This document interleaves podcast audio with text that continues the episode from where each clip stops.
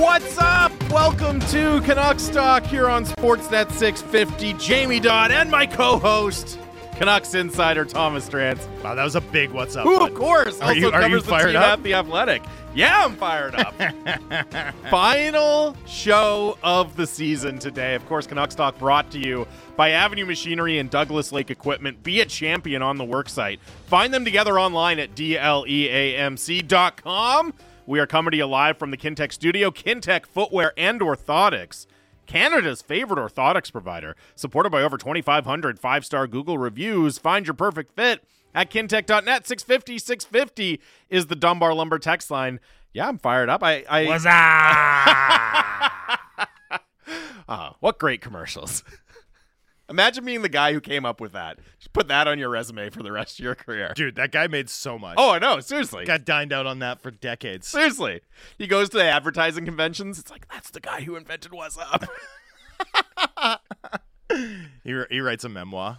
Uh, um, so, by the way, we've hit a lot of Canucks talk bingo things already in the early going. Yes. You had a very hearty what's up. That was Uh-huh. your best what's up of the year. oh, thank you. Yeah. Wow. Ending on a strong note. We had a we had a completely random Dom interjection. so we've already filled out two squares. Let us know. We've got a assassin assassin who who text, uh, tweets in. Please yell into the mic about how the Canucks process is fundamentally flawed one more time for the boys. One more time for the boys. What else is on Canucks Talk Bingo? Like what else? What other hits do we Uh, got to well- play on this encore final edition of the season? Of our Canucks Definitely, uh. I mean, definitely a Florida Panthers anecdote at some point. I can for do sure. that. As, as our listeners might have heard, you work used to work for the Florida Oh, Panthers. Did, did you guys know that? Have I never brought that up? it's happened once or twice. Definitely that for sure. I don't know. We'll see. We'll find. I'm sure we'll find. I love once more for the boys. Once more for the boys. This cap space rant, it's for the boys out there going out strong. All right. Hey, the boys love the cap space. the space boys rants. love the cap space rants. cap space rants are Just- for the boys. In fact, Just um, dudes being guys. Talking, talking about cap space. that's uh, at least that's those are my conversations. Um. Anyways, so yeah, I believe it. 650, 650, of course, is the Dunbar Lumber text I have line. some breaking news. Uh, Canucks training camp in Victoria this year. Oh God. Thank Thank- you. thanks, Tom. Thank you, Tom. Thank you. Very excited for yes, that. By the way, I am. Um, so text in if there's anything you want us to hit. Any uh, any Canucks talk classics yeah, you want Canucks us to talk include. bingo. Bingo. What what, what, Get what your should bingo we put on our out. Canucks Yeah. talk bingo board? Let us know. Let us know 650. And then we'll do it, by the way. Yeah. Hey, I have no problem. in in my in the rundown, my rundown for the show yesterday, I literally typed in like send in some summer off season nonsense you want us to talk about, and then people did. It was great. Yeah, it was it was great. So I love if- nonsense. If, you want to do that, you can send it in uh, as well. Now, because it's the last show of the year, and we do, you know, don't worry, we'll be back in September um, to cover the new season. But this is, you know, a chance to step back a little bit, right, and kind of take a take stock of the big picture, where this team is at, how we're looking at this team going into the summer, going in to next year. We don't know exactly what the roster is going to look like, but I feel like we have a pretty good idea at this point what we're dealing with. And for me, and I mentioned this a little when they executed the OEL buyout, right? And now we've seen kind of the immediate aftermath of what that looks like and what it allowed them to do to the team going into next season. What I really keep coming back to is that we are we're not in the early stages of the Rutherford Allvin era anymore, right? We're not in the transitional stage between the Benning era and the Rutherford Allvin era. No. This is this is the meat of it. Like this is now when we're not just talking about the long-term strategy and the process and the vision. Next year we're really going to start to drill down on okay, they've had a chance to put a team together that they like. They've had a chance to put their stamp on the team. What does it look like? Does the on-ice vision work? Because you just go through the list of things they've been able to do, right? Like handpicked their coach now and a coaching staff. Yep. They've put a lot of importance on how that's going to shape the team. They've made big bets, I think, on a handful of players. Miller with a new contract, Hronek with the acquisition cost. Even I'd put Kuzmenko in that, I- right? Not trading him and I signing put him to an Oliver. Ekman Larsson in that. Sure. But specifically the players still on the roster to Yep. be that kind of next wave of talent. I don't mean next wave in terms of age. I mean like behind Pettersson, Hughes, and Demko, the supplementary talent behind those guys. They've had two summers to bring in players that really fit their vision. Mikheyev, Beauvillier, Joshua Soucy Cole, et cetera, et cetera. And at this point, like the the leftover kind of quote unquote problem players on the roster are probably what Myers, uh, Garland, I guess, from a stylistic standpoint, No. even though he's a good player. Garland, Garland, and Boeser are like issues in terms of the value that they hold, but that's kind of it. You know, Yeah, they're not like, oh man, how can we play this guy in our lineup and win? They're- they're they the- might not, they're not stylistically the players this management group wants, but they're still good NHL they're players. still middle six credible NHL guys who would immediately get contracts if somehow like tomorrow if if they Filip Zadina tomorrow both would have contracts immediately Yeah. Yes, 100%. like like bidders Yeah. so uh, yeah I, I mean I agree I don't think those we can't accept the terms that those are problem contracts No. just because And- and- there's an and- arbitrary evaluation and even of if you do accept that they are problems to be solved, they're not so significant that it, it puts like a whole asterisk on the ro- the rest of the roster construction or the Right. season. You know what I mean? They're still surmountable problems. Every team has problems. Every team has issues that they're trying to build around, right? And that's part that's part and parcel of being a GM or a, a president of hockey operations. So at this point, like this is their roster and this is their vision. They've had a chance to do a fair amount of renovation at this point. Like, look, three of the top four defensemen next year are going to be players they Handpicked. targeted, handpicked players they targeted. So that's really what I see now is we're clearly any any lingering like oh well they hand they, they took over such a mess from Benning or they haven't really had a chance to do what they want to do. And I'm not saying this is their dream roster. Like obviously there's still been constraints, but we're just clearly in a different phase of evaluating what this management group has been able to do where now it's really it's not just about you know are they picking the right strategy right? What what was the value on this acquisition? It's well how does it look on the ice? They've got a chance to they've had a chance to do so many of the things they talked about. Were they right? How are these bets paying off? That's what next year is going to going to look like. So you're saying that like for Victorian school children mm-hmm. it's pudding time. Sure. The proof has to be the there. proof has to be in the pudding. Exactly yeah there's no there's no excuses Why if it would you doesn't put work the proof in the pudding? By the way, what's well, that, the, proof, that- the proof, the idiom from? The proof in the pudding is in the tasting, I believe. Right, so it's like you Got can it. look at the pudding, but you don't know So if it's it's, not good like- until you like- actually taste. There's not like secret proof hidden in the pudding. you're not like stashing evidence. in no, no, no, no, no. I believe it's we we just cut it off, but the full saying is like you basically have to eat it Got it. Okay. To know. And so this is it. Like, okay, we can look at it and say it looks improved, but it's- they brought in Rick Tocchet. It's pudding time. it's pudding time, baby. I, I look. I think you're right. You know, and and this is one thing. You know, and and I apply this rubric a lot, so it, you know, I don't think it's like on the bingo card, but it's maybe Mhm. you know on the fringes, like a, a last minute discard. But it's like look at what they do, not what they say, Mm. right? Especially Mm-hmm. for this management team, because if you're following what they say, you'll have like eight different versions of, of a plan forward. Yep. But when you look at what this team has done, right? Miller being extended, he'll be 30 when that deal begins. Mhm. The first and the second for Hronek and the OEL buyout. This is a team that, despite behaving conservatively on July 1st, is not conservative in its construction Mm-hmm. for next season, right? This was sort of one of the things that I don't want to say bothered me so much as I felt it necessary to push back on after July 1. Like the club behaved on July 1 in such a sensible, out of character way that it almost felt like it rewrote how we got here. And and that to me is the wrong way of looking at it. Like this is not a conservatively built team. It's in fact a big swing team that then fleshed out some key needs with conservative bets in July 1. Yeah.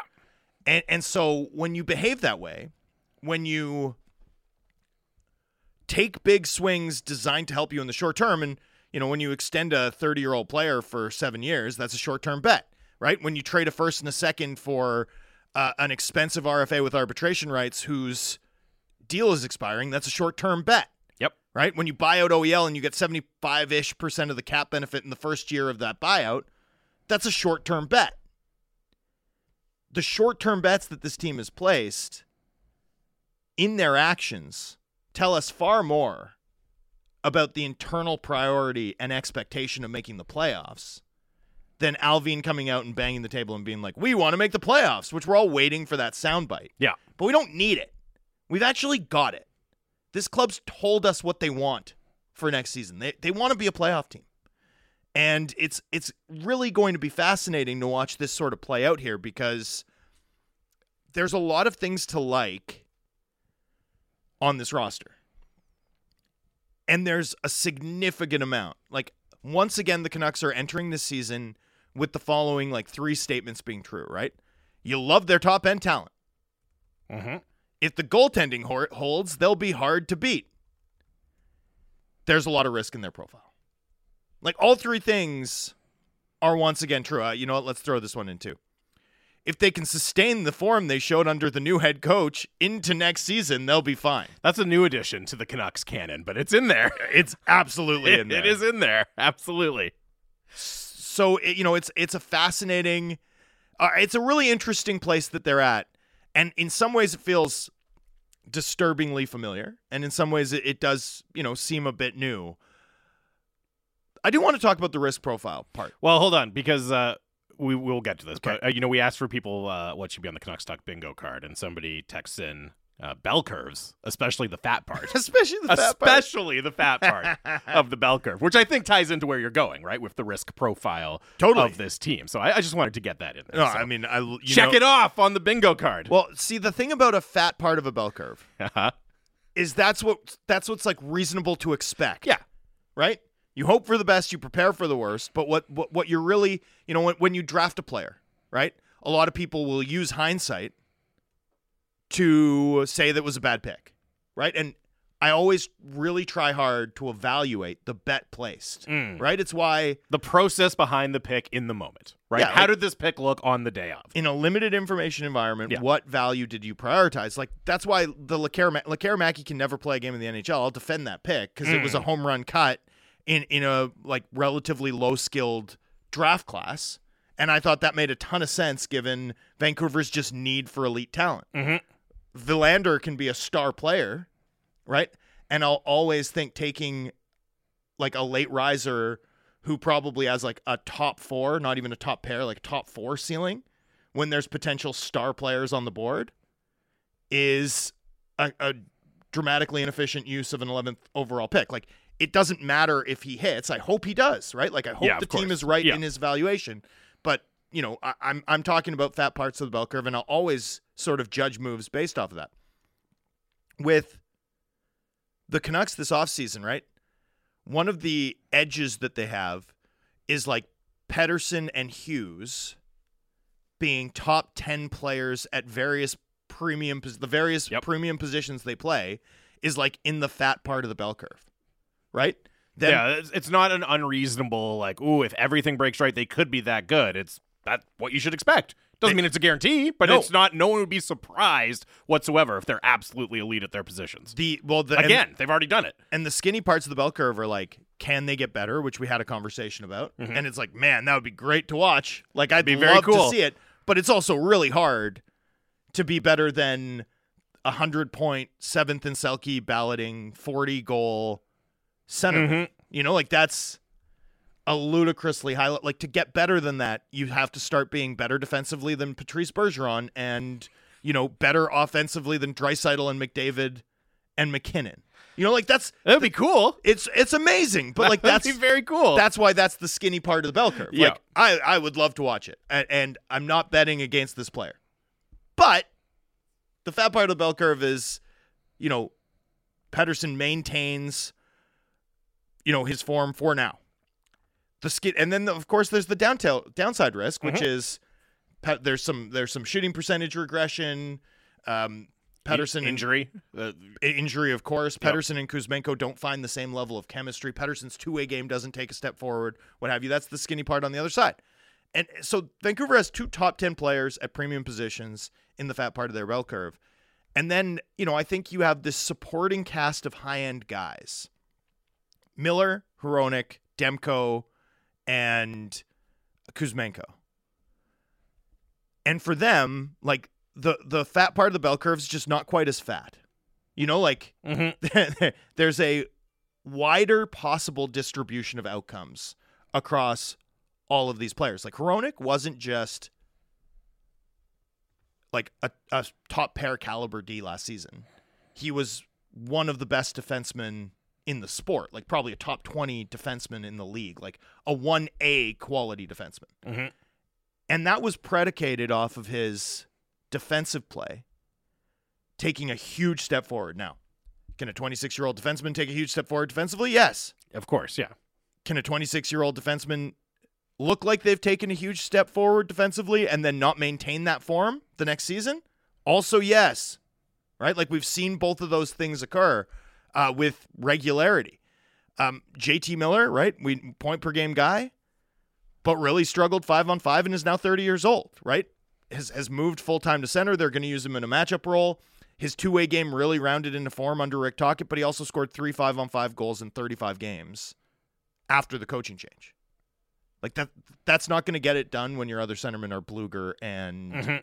um, Åman. Åman and maybe Dries, right? Like this team, as well as Miller played down the stretch last year, if this team gets that level of production from him, they're not going to have enough supporting offense behind the Pettersson line. And that's, you know, even that part of it is a little bit dicey because you've got Kuzmenko, who's got one of the most obvious regression profiles I've ever seen, while also having significant reasons to believe that this guy is an efficiency monster, right? Yeah. He's got great hands and tight. Yep. That shot is incredible. And then you've got Demko, who we've seen have stretches of absolute dominance. And yet, you know, we're going into season four since he became sort of the de facto starter uh, midway through that 2021 campaign. And you can think in your mind's eye of like months in which Demko's been unbeatable Outrageous. outrageous. And yet, you know, across all of those campaigns now, like we're, we're waiting. We haven't seen him really go elite and sustain elite over a full season here. Like his career high in save percentage is 915. It's good. It's really good, but it's not. eh, I do think that comes with an asterisk of the environment in front of him. It does. Right. It does to some extent, but like we also saw like we see goalies dominate better than that num- numerically behind bad defensive like we've seen it we've seen it in this market. You know, I mean 1920 the Canucks were a terrible defensive team and, and Markstrom was a 9 918. Like right? That got him Vezina votes. Like you know, the fact is, the fact remains is that as good as Demko has been, and I think he's been great. I think he's you know top seven ish goaltender in this sport. We haven't seen him put together that like no doubter will be on Vezina ballots is an elite starter in this league, one of the most valuable players in the league this season. Like we haven't that hasn't happened, and he's coming off multiple injuries. I, I believe, by the way, that Demko has it in him.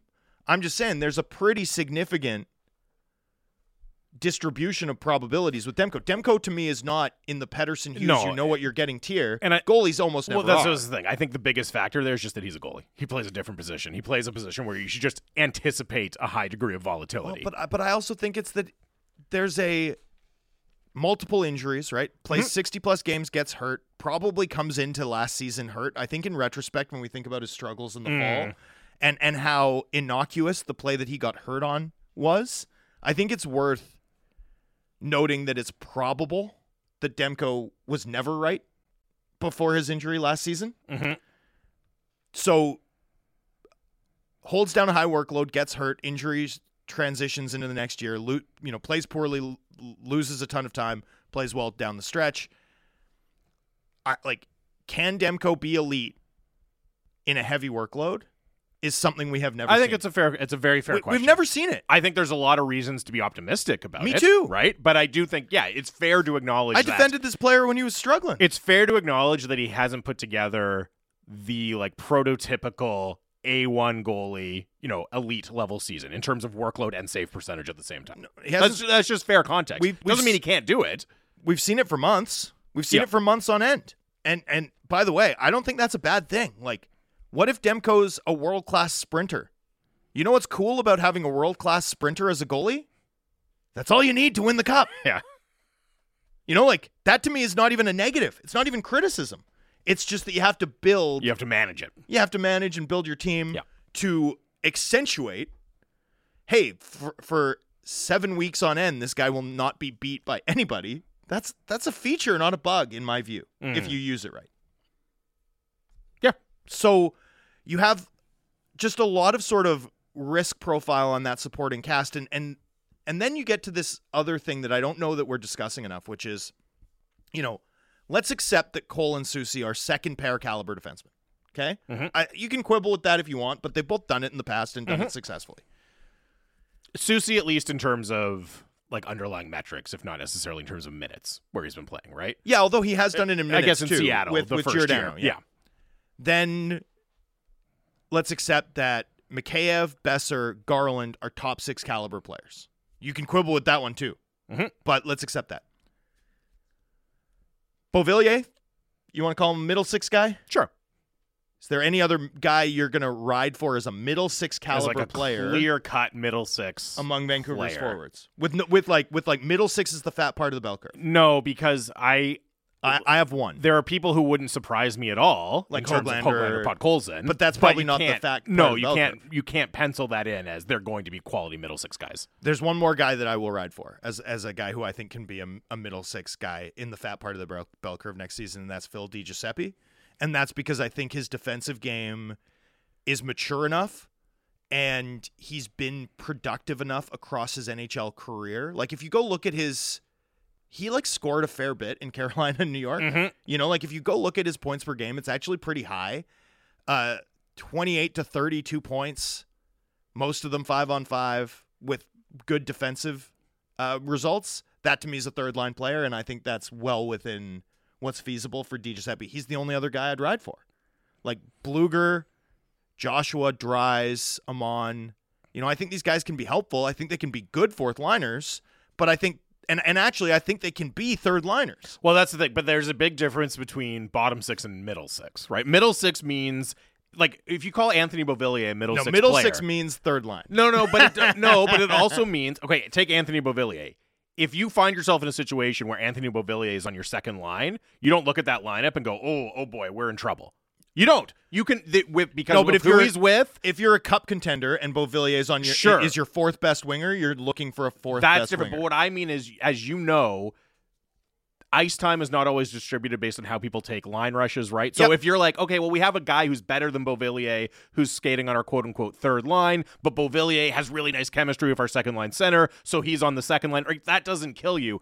That's different than Blueger or Joshua, where if you're in a situation because of injuries that Teddy Blueger and Yozo is in your top six, you're like, oh boy, this is going to be a problem. In a way, it's not inherently of a guy like Anthony Beauvillier. That's the difference to me between a bottom six player and a middle six player. A middle six player, you can feasibly slide up to your second line, and you don't think it's it's not like a glaring, glaring issue, especially not in the short term. Bottom six player, you're in trouble if you're sliding them up to the to the second line. That's how I think of it. I, I think that's fine. I think that's fine. I, I I don't all out disagree with you so much as you know, I, I- just I view a guy who's like, you know, we're talking about Beauvillier, and I'm sure people are like, no, he's a he's a top six. His career high is 40 points. Yeah. Right. Um, Blueger, Blueger's a third line. His career has nine goals. You know, like, I, I I'm just trying to be as accurate and objective as I can in sort of listing this because I, I think where you get to pretty quickly with the Canucks lineup, right? And and this is the point I want to make is, you know, with good goaltending, they can do a lot of damage. If they can maintain their gains from the uh, from that they made under the new coach into next year, they'll be fine. You love the high end talent on the roster, Mhm. even if the sort of the the outer tier of that high end talent it has has pretty wide distribution of, of possible outcomes.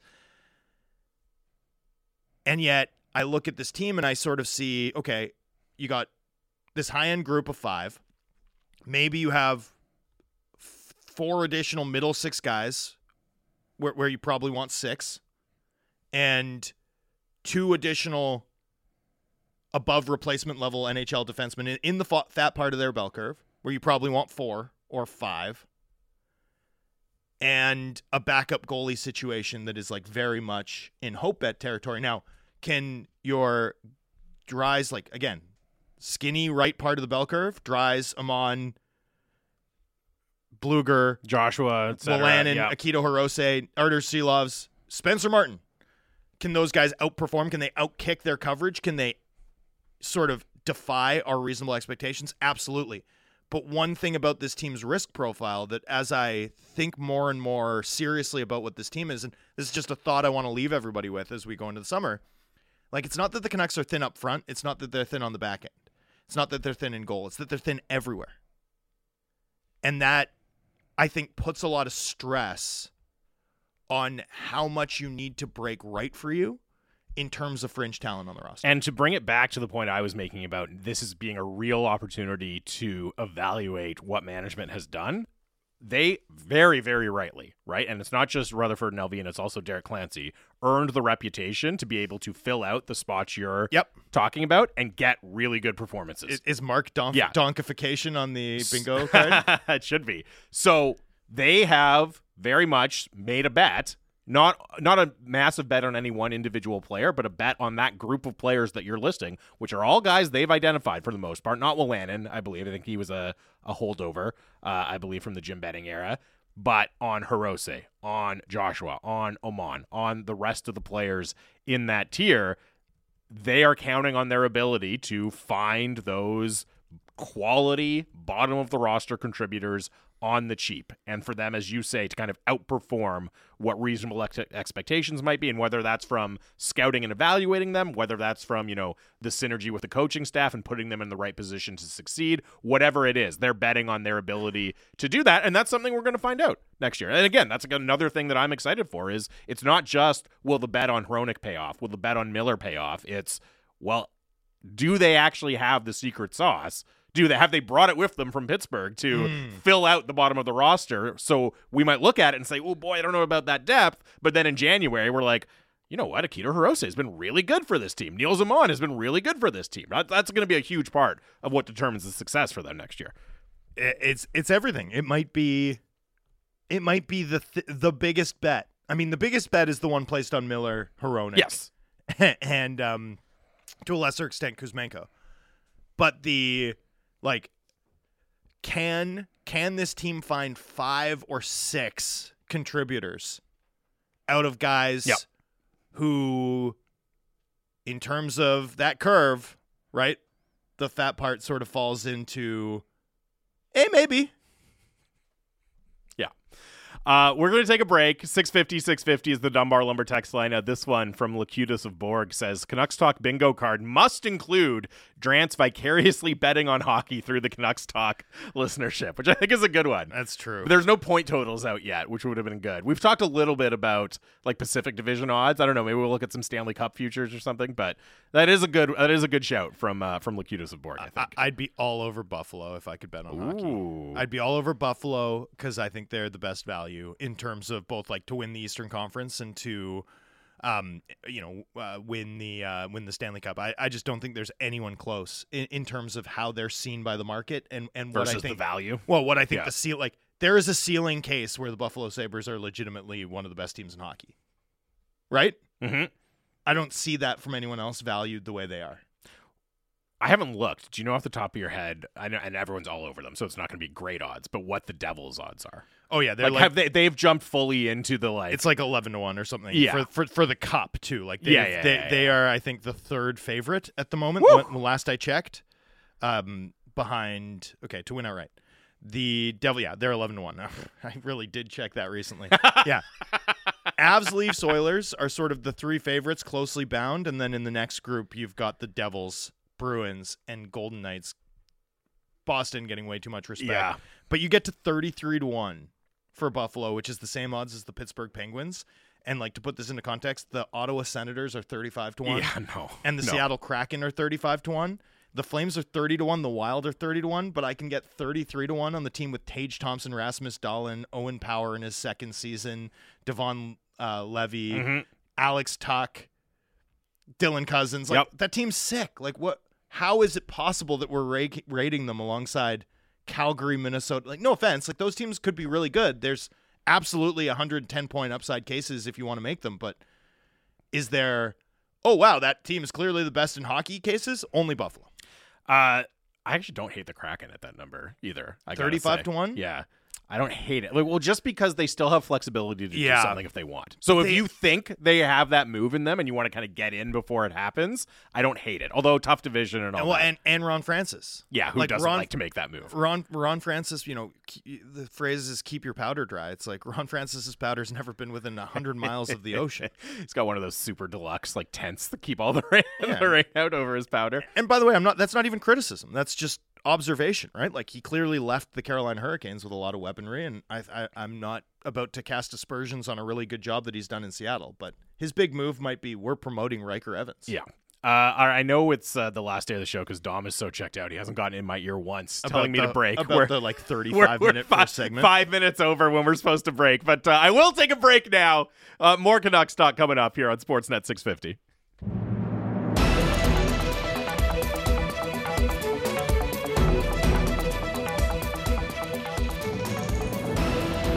Welcome back to Canucks Talk Sportsnet 650. Jamie Dodd, Thomas Drance here on our final show of the year, live from the Kintec studio. As always, 650 650 is the Dunbar Lumber text line. Dunbar Lumber with three stores to serve you in Ladner on Bridge Street or Dunbar Lumber Express at Ladner Center or Arbutus in Vancouver. Online at dunbarlumber.com. Uh, before we get into the inbox for some questions, um, are you on the? Have you started the uh, Puck Doku game that's going No. around? I think you would enjoy it. I, I definitely would. I Yeah. know. I mean, I know what it is where you match up the yeah, two yeah, teams, yeah. It's like player the types. the uh, it's like the grid, Yeah, yeah. but there's teams, or it's like another like you know a Calder Trophy winner. or Yeah, yeah. Today, 200 plus penalty minutes in a season, which is a lot. By the that way. is a lot. Yeah. You you gotta you gotta have a good knowledge of the 80s and 90s yes. for that. yes. because the enforcer was not like a thing. People think like the enforcer it's tradition, but Oh, it's like yeah, it's yeah, really yeah. a development of the late 80s Yeah. and sort of lingered through to about 2008 Yeah. and then went away. Well, and even because Slowly, yeah, slowly. one of them. So it was like LA Kings and 200 plus penalty minutes in a season, and I was just thinking, obviously McSorley, Yeah. But I was also before that I was thinking like I was going back through my Kings history. I was like, oh, Dustin Brown, and then after the after I did the game, No, Dustin Brown. I know no it's way. like high of like 96 penalty minutes. Yeah. So it's like because there's just like any He- any non-enforcer player, you're not sniffing it. no. You're not sniffing it. He probably drew 200 penalty minutes worth of penalties. Yes. because Dustin Brown is like so and I, I it's it's hard to talk about this because it'll sound like a value judgment and it's not like I'm saying this with absolute respect and admiration. Dustin Brown's gift and and instead of comparing him to like a, a flopper in I'm going to compare him to like Arjen Ro- Robben or Dwyane Wade, Mm. right? Like Someone who like does it legit, just is like really smart at drawing fouls. No. no Dwyane Wade wasn't a flopper. No, come on. He got into the paint all the time. That's why he was at the line. Yeah, neither's Jimmy Butler. I'm just saying, man. Dwyane Wade is a massive flopper. you just hate the Heat. No, Dwyane Wade was always a massive flopper. How about on. James Harden? Yeah, just throwing up like his hands when Harden. He's going into the lane to get fouled. Yeah. all the time. All of those guys. All of those guys are selling calls. And Dustin Brown was the best salesman in the history of the NHL. And here's why. Because lots of other guys who were great salesmen, Naz- Nazem Kadri was one of the best I'd, I'd ever seen for a while. Um, Ryan Kesler was really good. Alex Burrows was really good. Lots of those guys then get the reputation for it Right. and stop getting the benefit of the doubt. And that never happened to Dustin Brown. Dustin Brown always got the benefit of the doubt, much Why? like Dwyane Wade. Why? I think it was because he was physical, and and I think it was because he was just like really nice. Uh, everything everything I've ever heard about Dustin Brown is he's like a really conscientious, polite guy. Probably just skating around when he first gets on the ice and like saying hi to the refs, Talking to asking the about their refs, yeah. families, like n- new ref refereeing his first game, like "Welcome to the show, bud." Like, ah, da, da. And then it's like that guy's great. he definitely got fouled. he would there. never sell a call. I don't believe it. Not Dustin Brown. By the way, uh, he LA wouldn't sell Kings with anything. over 200 penalty minutes. Yes. Uh, Tiger Williams. Tiger Sure, Williams. Wow. Sure. There you. Doesn't go. mean Dustin Brown should have a statue outside Staples Center. Well, the the statue looks fitting. The statue they, they should draw a whistle. That's like a Cristiano Ronaldo level statue. Have you seen that face? My the. Ronaldo one or the Dustin The Brown? Dustin Brown Yeah, one. it's tough. Look It's it up. tough. I, I- feel like Look it up if Statues you want it. suck. I was gonna say, have we like lost the art of statue making as a society or something? I feel like there's been a lot of really bad ones in recent years. So do you know Michelangelo's David? First of all, is I like- do, yes. Have you heard I'm of a- this? I'm aware. Have you heard of the most famous work of art uh, ever? other than the Mona Lisa? So there's this statue in Florence. It's called Michelangelo's David. okay, go on. It's actually just called David. Yeah, okay. It just happens Yeah. to be Michelangelo's. Um, Don't school him on the name. I'm playing Canucks Talk Bingo. Oh, Drance makes random semantic correction is absolutely a corner slot. Yes. Like, um, so sorry. uh, Anyways, di- what quick- was your point? No, Yeah. n- another digression. Yes. and then we'll come back to this. Okay. I used to call bingo at Chalmers Lodge, which is on 12th. What? You know, in high school, how you needed to get service hours. Yes. Yours was doing bingo. I used to call bingo for the, for for the you know old timers at Chalmers Lodge every Tuesday and Thursday for an hour, and I looked up like bingo jokes on Google, and I'd go up and I'd make all these bingo jokes, including things like um um you know uh, the other day I, I had to go get a mole checked out. Luckily, it was B nine. B nine. oh my goodness. and I wish Isn't it? This is like a Better Call Saul plot. That's how he wins over the seniors by by making like charming bingo pl- patter. Pretty sure. Anyway, I used to do that all That the time. joke was B9. Yeah. and yeah, n- not after, but before. Anyway, I wish I could explain to you the silence in that hall when I told my bingo jokes. Like, and it never dissuaded me. But I, to this day, sometimes, you know, when you're trying to sleep and you hear the noise of the city and the sirens and on and on, like, I wish I could just like turn on The silence the machine. specific Chalmers Lodge bingo hall silence to my jokes. Nothing as explosive. What was that in C4. relation to? I don't know. Anyway. You know how you can like diagram a sentence? Someone needs to like diagram this segment. 'Cause I truly have no idea where that one came out. This of. one's like the um like the always sunny meme with Charlie, right? Yeah. Where it's, it's like the conspiracy there. So sorry. So back to Michelangelo's. David. Michelangelo's David. Yes, there we go. Do you know how big it is? It's pretty tall. It's massive. All right, there we go. massive. Like people don't realize That's, how big it is. Sorry, I'm sorry. That's was- the detour we, we got took there. for it. How you know how big it is? We It's got there. Huge. It's 17 feet high, That seems about right. and he carved it when he was 24. Was he in? Was he in the fat part of the bell curve for his career as a sculptor? Absolutely, he was not. He was at the tail. He was in the, the far The right far tail. right side. And Absolutely crushing So- it. An outlier performance from Michelangelo. So have we lost the art, art of sculpture making? Yes. That's how it tied into it. If someone offered you a bust in some sort of Hall of Fame, would you take it? Yeah, why not? Why wouldn't I? What Because Ronaldo, because that oh, because it could go What- like so so wrong. what's the Hall of Fame for? It depends. It's like- broadcasting. oh, sure. I mean, I just don't want to be in the like, you know, the Jerk Store Hall of Fame or like something like that. the bad bingo joke Hall of Fame. okay, I'd take that one. That one I'd be proud of. uh, somebody texted in. David is in the Vatican, bozos. Yeah, it I'm is responding not. to it right now. It is not. I said, no, it isn't, Is in Florence. bozo. Thank you, Ben. Producers Ben. Producer Ben has us covered. It is not. That's the best. The super confident incorrect correction. Into I was the literally inbox. typing out the text as you read. Thank you. I appreciate that. Um. Anyways, that was good. That was good stuff. 650, 650 is the Dunbar Liver From text line. Puck Doku to Chalmers Lodge to Florence. To Florence. Killing it. Um, somebody texted which, by the way, I think is an Assassin's Creed plot. Yeah, I can see it. Yeah. I've never got into those games. Don't care for them. Um, Brandon in Vancouver texts in, according to Cap Friendly, we have 35 million in space next offseason after factoring in EP40 and Hronek extensions. Is there a way to add one more high impact player? So the thing is, they have a ton of cap space. They also have right now five forwards signed, one of whom is Phil nine. Giuseppe Nine players. and three defensemen signed, one of whom is Guillaume Brisebois. So, yes, you have a ton of cap space. You also have a lot of work to do at all levels of the roster. Obviously, Pettersson and uh, and Hronek, the the headliners there, but even you know, like I like the addition of Ian Cole. He's a UFA. So that's a top four defenseman that you have to fill, right? Yeah, you got to figure out a way to do that. You know, you go up and down Anthony Beauvillier, who's going to be in their top six in all likelihood. He's a UFA. That's something you got to account for. There's, there's, it's not just the star level players that you got to figure out. There's questions up and down the roster.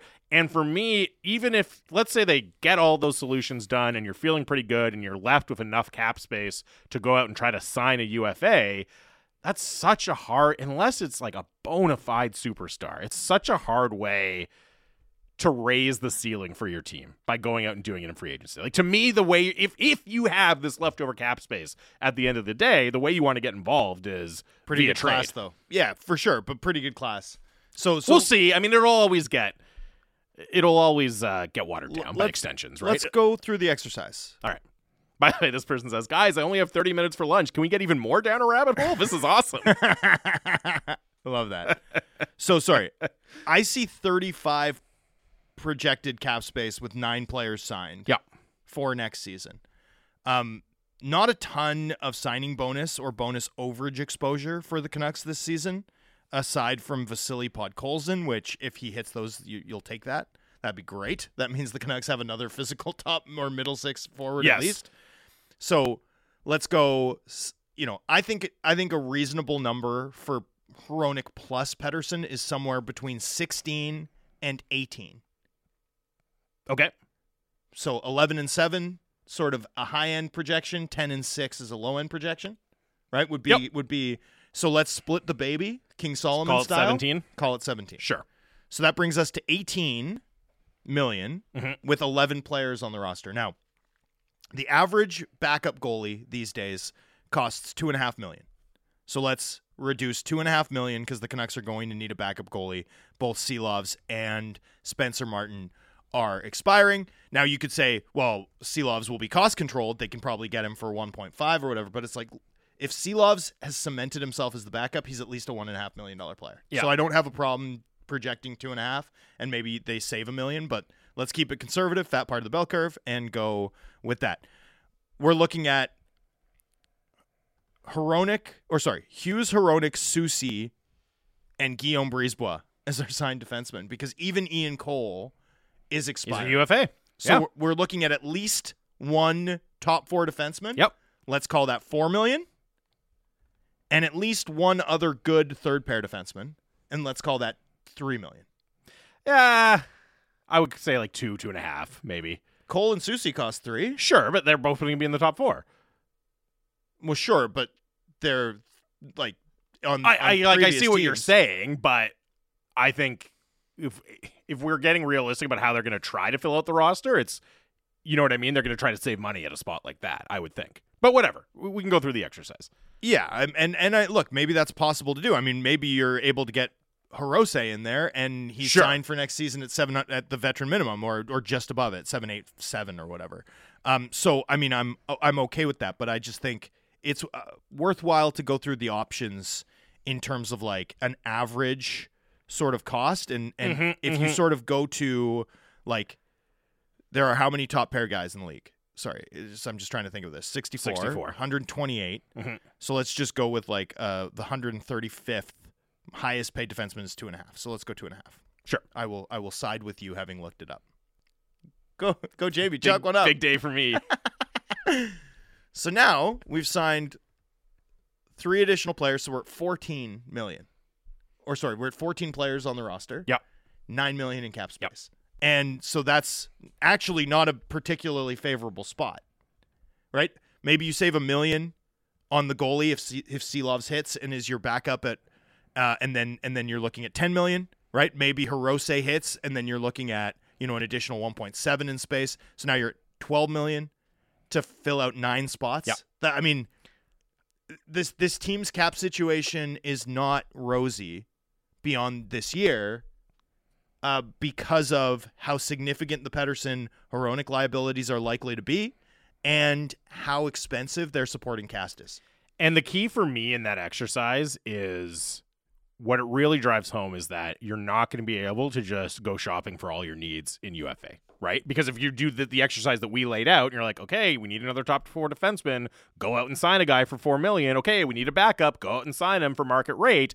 Your cap space is just going to get chewed through incredibly quickly. That's what did we even get to like, you know, replacing Anthony Beauvillier in the top six or something, right? And so Nope. you're going to have we- to. We're talking like 12, you know, uh, somewhere between 9 and 12 million realistically, right? To fill out your forward ranks, given the expiry of what, Beauvillier Yeah. and other guys. Yeah, I mean that's the key one. Blueger. Um, yes, yeah. The, the Well, because because here's the other thing, man. Like we talked about, the Canucks want a, a third line center, right? They've brought in Blueger as a as what we like to call a stopgap in our business, right? Mhm. But he's probably a fourth line caliber player. What are the qualities of the best third line centers? I would say defensive and penalty killing ability, and then also an ability to chip in offensively. Bigger- but like that's the kind of Bigger picture. oh cheap. No. What? Big- bigger picture. What? The best third line centers in Oh, hockey, are actually second line centers? second sure. line centers. Okay. All right. Yeah. right? And those players aren't inexpensive. I mean, go look at the, you know, one edge that Carolina and Dallas had, right? Or sorry, uh, Florida and Dallas had was that their third line centers were on ELCs, right? But the other two teams, you had Staal, second line center, Mhm. six million dollars a year. Now he's making three because he loves it in Raleigh, and William Karlsson, like. You know, like the team that just won the Stanley Cup had William Karlsson as their third line center Mm-hmm. and he is a top line center. So, it, you know, it ain't easy. Well, and that's and again, I think it is useful to do that exercise for what next summer could look like because it really again drives home the importance of improving the prospect system. Yeah. And you're going to have to find guys who come up through your system and like maybe this could be Aatu Räty if he has a great year at Abbotsford, right? But you're going to have to find guys who are who are cost controlled and can give you real real value on their performance. You know, this is mm. something we've talked about, right? It's not enough just to have everyone making fair value, right? Because you could argue Conor Garland is making fair value, but we also recognize like if you if you have a whole roster of guys just making fair value, that doesn't actually put you in that in that great a spot, right? Because you run out of cap space paying everyone You just made value. me think about a whole team of Conor Garland, and it's just like, oh my god. but you know what I mean? Like you got to get big wins. Can you imagine how annoying it would be to try and Super defend annoying. an entire team of Garland?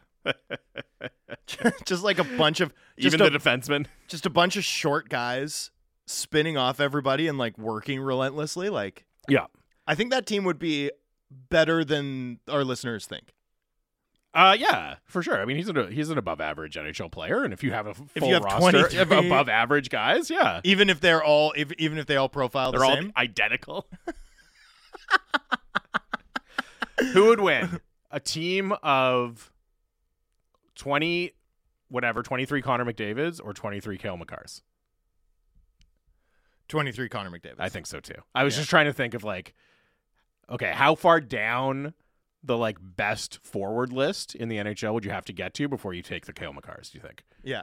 Um, Like, would you still take Nathan MacKinnon, the all Nathan MacKinnon team over all Cale Makar?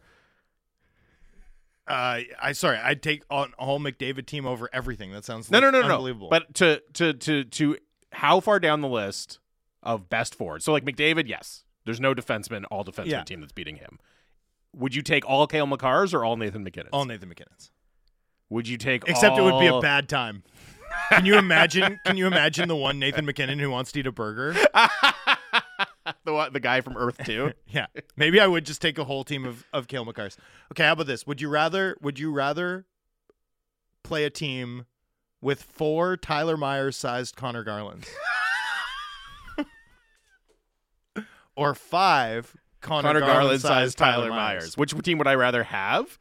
Um, which team would do better? I think the four Connor, the four Tyler Myers sized Conor Garlands. That's like a Hall of Fame player.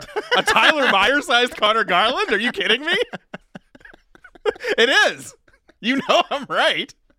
I have no Those hands in that frame. This is officially the bizarrest segment, top to bottom, in Canucks Talk history. Well done. It well re- done by us. It really is. Just in time to get out. just in time to get out. Uh, 650, 650. Keep texting in. Um, and uh, we are going to, do, we're going to get back on the rails a little bit here because uh, we are going to talk to our guy, Kevin Woodley of In Goal Magazine and NHL.com coming up next here on Canucks Talk Sportsnet 650. Catch up on what happened in Vancouver sports with Halford and Brough in the morning. Be sure to subscribe and download the show on Apple, Spotify, or wherever you get your podcasts.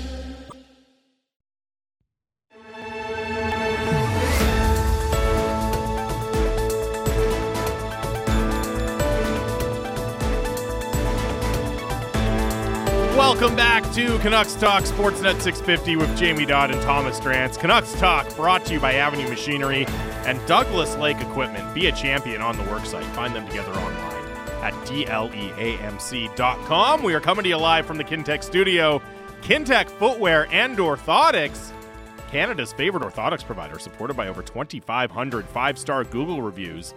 Find your perfect fit at kintec.net. 650 650 is the Dunbar Lumber text line. You know, a segment was uh, was really popping off when multiple people text in. Guys, I just tuned in. What is happening? and we had multiple people texting that in towards the end of uh, last thing. We also had a great point, I thought, from Rager, who said a Tyler Myers sized Garland is Tage Thompson. It's a strong comp. I'm here for that. a strong comp. And four Tage Thompsons on a team together? Yeah. Let's go. I was thinking about this a little bit. Like one thing that people I think don't understand about Ian Clark, Canucks goalie coach, Sure. is if you look at the book of attributes that, Mhm. that Clark looks to scout goalies, and you look at his star pupils historically and the goalies that he really rides for, you don't bump into a lot of six foot six, six foot seven shooting guard sized goaltenders, and there's a lot of those in the NHL Yep. these days. Markstrom, Bobrovsky, Luongo, Demko, Demko. who who wouldn't who wasn't a Clark pick, I think had to win him over a little bit with his work ethic. Silovs, um, you know, look at the look at the recent goalies that the Canucks have drafted, like six one sometimes, but like six one to six four. Yep. From an economy of movement standpoint, there seems to be like a sweet spot, and at a certain at a certain height, you're maybe an inefficient goalie based on how Clark wants to scientifically approach the, technique of the position. And I always find that interesting because Thompson is such an outlier, in part because we've seen the like super skilled six foot six, six foot seven forward in the past, like Joe Colborne. Do you remember Joe Colborne? I do. Yes. Guys like that.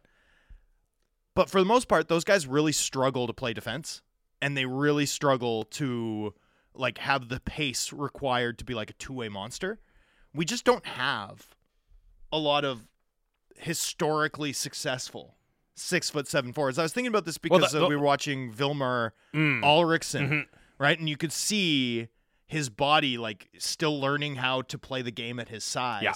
And it's a really tricky thing, right? Like there's a reason why for the most part the best forwards in, in NHL history range between 5'10 and, and 6'4, right? Like hockey is played on the ground. Yeah. you know, like the, the, it's not basketball. There there is almost a height at which it becomes really hard to make it. and even in basketball, we got to get to Kevin Woodley here. But the last point I'll make, even in basketball, like it's hard when you're over like seven two or seven three. Like the few people who do get up that high, it's like you're it's hard to be coordinated Well, at then- that height. And when Benyama makes his Vegas Summer League debut tonight, yes, and and at a certain height, Yao Ming, Ralph Sampson, yeah, but like. You you you you take on a lot of injury risk. Yeah. Anyway, Anyways, now joining us on the show here uh, from In Goal Magazine and NHL.com, he is Kevin Woodley, who I believe just finishing up a round of golf, making some time to talk to us. Uh, Kevin, how was the uh, how was the course today? Well, I played King's Links with Ian McIntyre, so the company was spectacular, the course was spectacular, and my game actually was tolerable. So, All right, well, shot, hey. yeah, Did that shot, shot an 85 for me. That is uh, that is good. not bad. So, and it is about a two club wind out here, but uh, man, like just a little slice of heaven out here. So, yeah, what a beautiful day and uh, in good company. So that makes it even better. did you beat IMAC? No, I did not beat IMAC. Although actually, I haven't asked him. We, we let's just say we uh, we punted a few down the the last. The finishing stretch here of three holes is really tough, and so I think it would be close. But I think he had me by one on the front. I was 41, he was 40, and we may be close on the back. So But uh, as I'm his guest here, so he beat me. That's what I should just say. Yes, very good. Um, so I don't know. I mean, just while well, when we get you on right off here, I mean, I don't know if you heard what Drance was saying about some of the attributes Ian Clark looks for in a goalie and how he doesn't necessarily look for the guys at the high end of the height distribution. Right, your six six six seven guys, more in that kind of six two six three range is his ideal. Can you shed a little bit more light on the mechanics and the thinking behind that?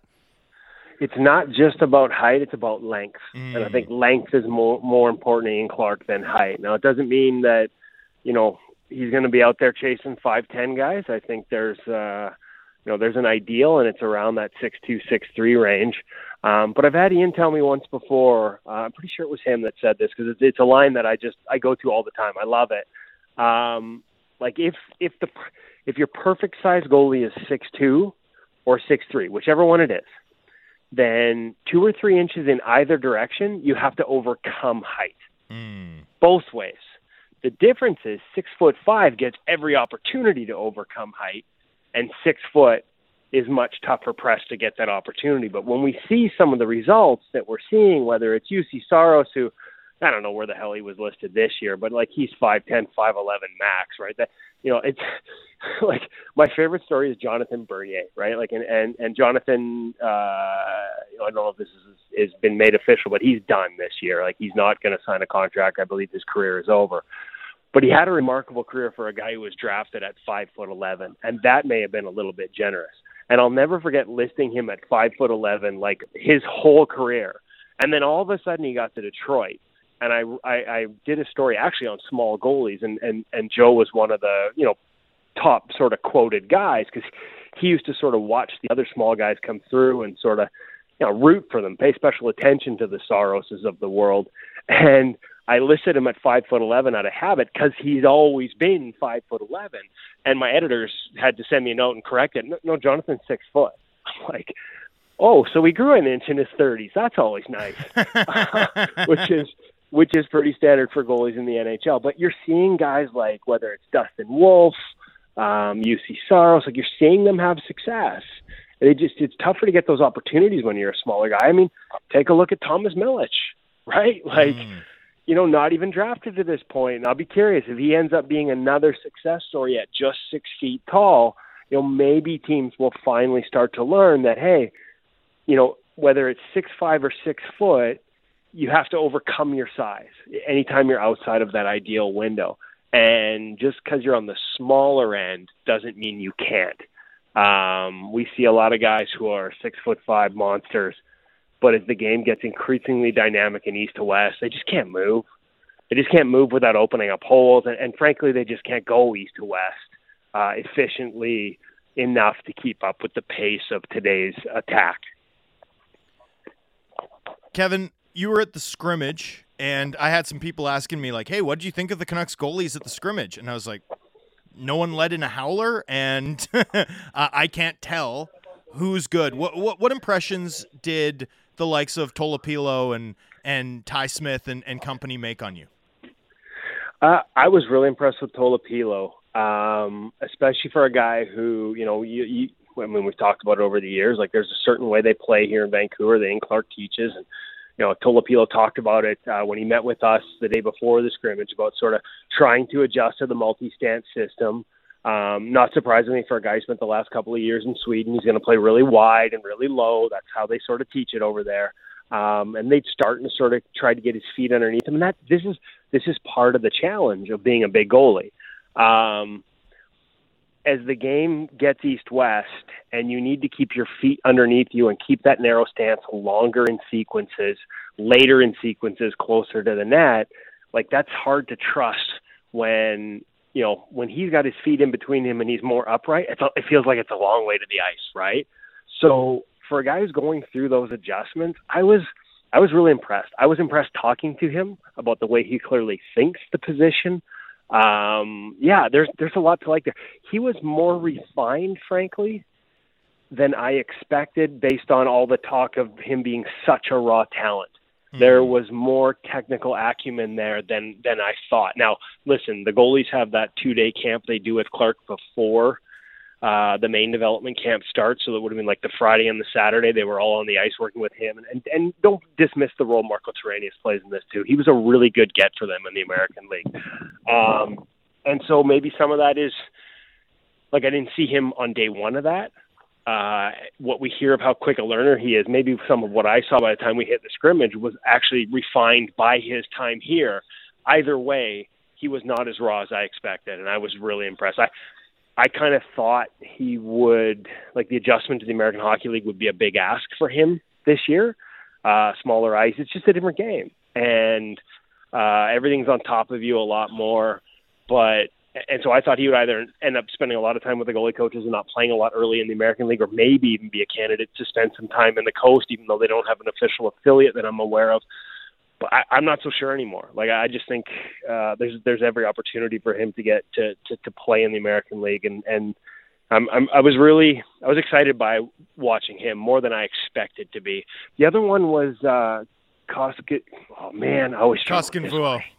Thank you very much. You I noticed it. you didn't say it earlier too. So I, I just forgot. um, I just forgot.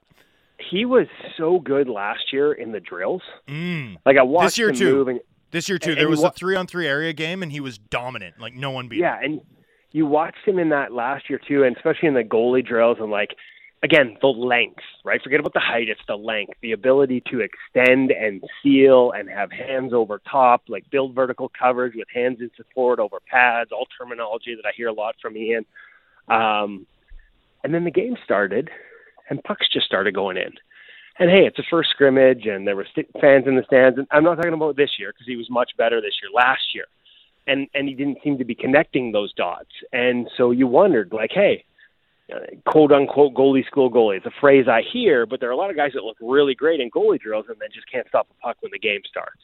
And I'm not saying he's one of them, but it certainly that went to the back of my mind after watching again one lousy scrimmage. Could have been nerves, could have been fatigue, could have been anything last year. Did not see that this year. But when he didn't play at Harvard, you started to wonder, right? Like hmm. yeah, it's the nature of college hockey, and guys don't play in their first year, especially goalies. If you have seniors, like that's just the way it goes. But you started to wonder, like, hey, at some point, I need to see this guy play games. As good as he looks in all the drills, I need to see him play games. And it was only a short period in a scrimmage, but he looked a lot cleaner with his reads uh, than he did the year before. The one thing I will say, he also looked like a college hockey goalie. His depth was uh, he was out there. Yeah. Um, and that's the thing about college hockey. It's a one shot league for the most part. You just got to make that first save. And so you tend to be more aggressive with your depth, and that will have to change as a pro. But I, I just like the way he connected all those patterns uh, this year in a game situation more than I did last year. Kevin, you brought up Marko Torenius, and I was surprised as I was not not surprised, but as I was making my rounds in Nashville, um, chatting with various people in the industry, it, it seems like he, his star is really on the rise in, in the goalie community, like to to the point where I wouldn't be shocked to he, have reports of him interviewing for for top NHL jobs in the very near future. Um, what can you say about where Torenius is is regarded? How his work is regarded in the goalie guild? Uh, well, I would say that it's that I'd heard some of the similar things. That you know there was there was some talk of him being connected to Columbus, Mhm. obviously, and I think part of that is just Finnish goalie coach and and Jarmo Kekalainen being there. And hey, hey, he, he ended up hiring Niklas Backstrom, another Finn too. So um, you know that was that sort of made sense to make that connection. Listen, this is a guy who had a lot of success in the KHL, um, and frankly, if not for what what happened in Russia politically and and and and the move they made into Ukraine would still be there because there's no way you could afford to bring him over on an American Hockey League deal. Right? Like that's that's the reality. They're, the goalie coaches in the KHL make at times more than goalie coaches in the NHL. Um, so um, yeah, like uh, he's a good coach. He's a really good coach. It was a really good get for them last year. It was a get that they don't manage to achieve if not for the political circumstances in the first place. And then, you know, he's here soaking up. Like he, he me and him have talked a fair bit when he, when he's in Abbotsford. Like he's he's learning from Ian. Um, he believes very much in in in in as one of the premier goalie coaches in the game, and is just trying to soak up as much technically as he can. And from a mindset standpoint, like he's I don't want to say a softer touch. That might not be fair um, but he's got a different approach, right? And so, you know, you look at a guy like Silovs, who is great technically and great athletically, but when I watched him under Curtis Sanford, like, and, and had this discussion with Curtis, like, it, it, the term I always use, and I don't know if this is politically correct anymore, but James Reimer always used to use it, horny. You're just like you just want it too much. Like as soon as it's you're in you're in like shots like save execution mode way too soon. You're not letting the play come to you. You're just you're just you're all over it. You just want to get it, get it, get it. Um, there's a lot of that in his game two years ago, and when he came up this year, it was noticeably absent. It was noticeably improved from two seasons ago to this year, and I don't think that's a coincidence. I think that's Marko Torenius, um, both in terms of you know the work he does technically with him, which is you know lockstep with what Ian Clark teaches, and, and anything that he didn't teach coming in here that Ian does, he's adapted. And then you've just sort of got a really good mindset and mentality and approach, and so it's a really good mix. And as much as yes, his name is going to surface elsewhere, I don't believe like if there were if there was an opportunity to go to an NHL team this summer, I don't think he would have taken it because mm. I believe he believes that much in the process of what he's learning here and wanting to be a part of this year. Now, how long that lasts, I can't tell you. Um, you know, but we could be even looking at a succession plan here, where he just follows in Ian's footsteps once Ian is either ready to ri- retire or just strictly serve that director, you know, part mm. of the title he currently holds. So we're talking to Kevin Woodley, by the way, of In Goal Magazine and NHL.com here on Canucks Talk. So with uh, with Tolopilo over, Artur Silovs obviously still here. They signed Zach Sawchenko. You've got Spencer Martin potentially in the mix for the backup role, obviously behind Thatcher Demko how much of a challenge is it going to be at the AHL level and the NHL level just to manage all of the the playing time for all of these different guys to make sure you're servicing, you know, the development needs for the players and also the desire to be competitive at at again both the NHL and the AHL level? Uh, I mean, they've done it before, right? Um, in terms of, and I think especially for Tolopilo, like this isn't a concern at the start of the season, and even Sawchenko they're going to be introduced to theories that are new to them as goaltenders, concepts, um, how we want to play here in Vancouver, uh, so to speak. Like this is how we do it here. You've got to make this adjustment, and it's usually a learning curve. We saw we saw with Collin Delia, right? Like the Collin Delia, and I know the numbers didn't weren't spectacular, but I thought he, you know, like I thought he made some strides here, but but it took some time to get used to it. Even coming in first week in August and working that whole month with Ian, it still took time. Spencer Martin the year he had, you know, two years ago. Like it took him, he didn't play at all for what the first two months of that season because he was trying to adapt to the concepts. And so there's going to be some learning curves for Tolopilo and probably even for Zach Sawchenko. And so having both of them in the American Hockey League, having three guys in the American Hockey League in the short term at the start of the season isn't the end of the world. Beyond that, it's going to be based on performance, and one of them could end up if they can find a spot for them, and that's you know that's where not having an affiliate causes causes you issues. Um, one of them may end up in the ECHL, but the reality is you're probably going to need at least three and maybe even four to get through an NHL season. So, you know, having extra time to work with a goalie coach. I mean, that's the thing about the AHL. It's almost like college. So much practice time during the week with with games on weekends, and you know they'll be getting those reps that they need to get comfortable with the way they're being asked to play here. Kevin, we were talking in the last segment about the Canucks being a little bit thin all over the roster, up front, on the back end, and obviously in goal. I'm obviously going to ask you about the goalie part, but what are some of the risks that you see in Vancouver's goalie depth, but also just in their goalie situation in full, uh, given the season Thatcher Demko just endured? The risk is you don't have another NHL experienced, proven guy behind Thatcher Demko. Mm-hmm. And so if Silovs hit speed bumps and you need more games out of your backup because Thatcher doesn't make it through the season entirely healthy, and I'm not saying like you know another major three month injury, but even bumps and bruises a week here, a couple weeks there. Um, yeah, the demands on the position have never been harder, and the way they teach it, the way they play it here, there's a lot there's a lot of physical demands on the goalies, the work they do. You you know you're counting on Silovs to take a step. I, I, this is why I sort of banged this drum at the end of last year. I would have liked to have seen Spencer Martin after he sort of rediscovered his game with Torenius. I would have liked to seen him down the stretch last year a little bit behind a team with more structure, right? Because I find it really hard to judge him because everybody forgets. Like, yeah, the goaltending really struggled uh, under Bruce, but that included Demko. Before the injury was a factor, that still included Demko. So I would have liked to have seen him get the opportunity to come back up here when there was a little more structure in front of him, so that you have that confidence going into this season that he could be that guy he was two years ago.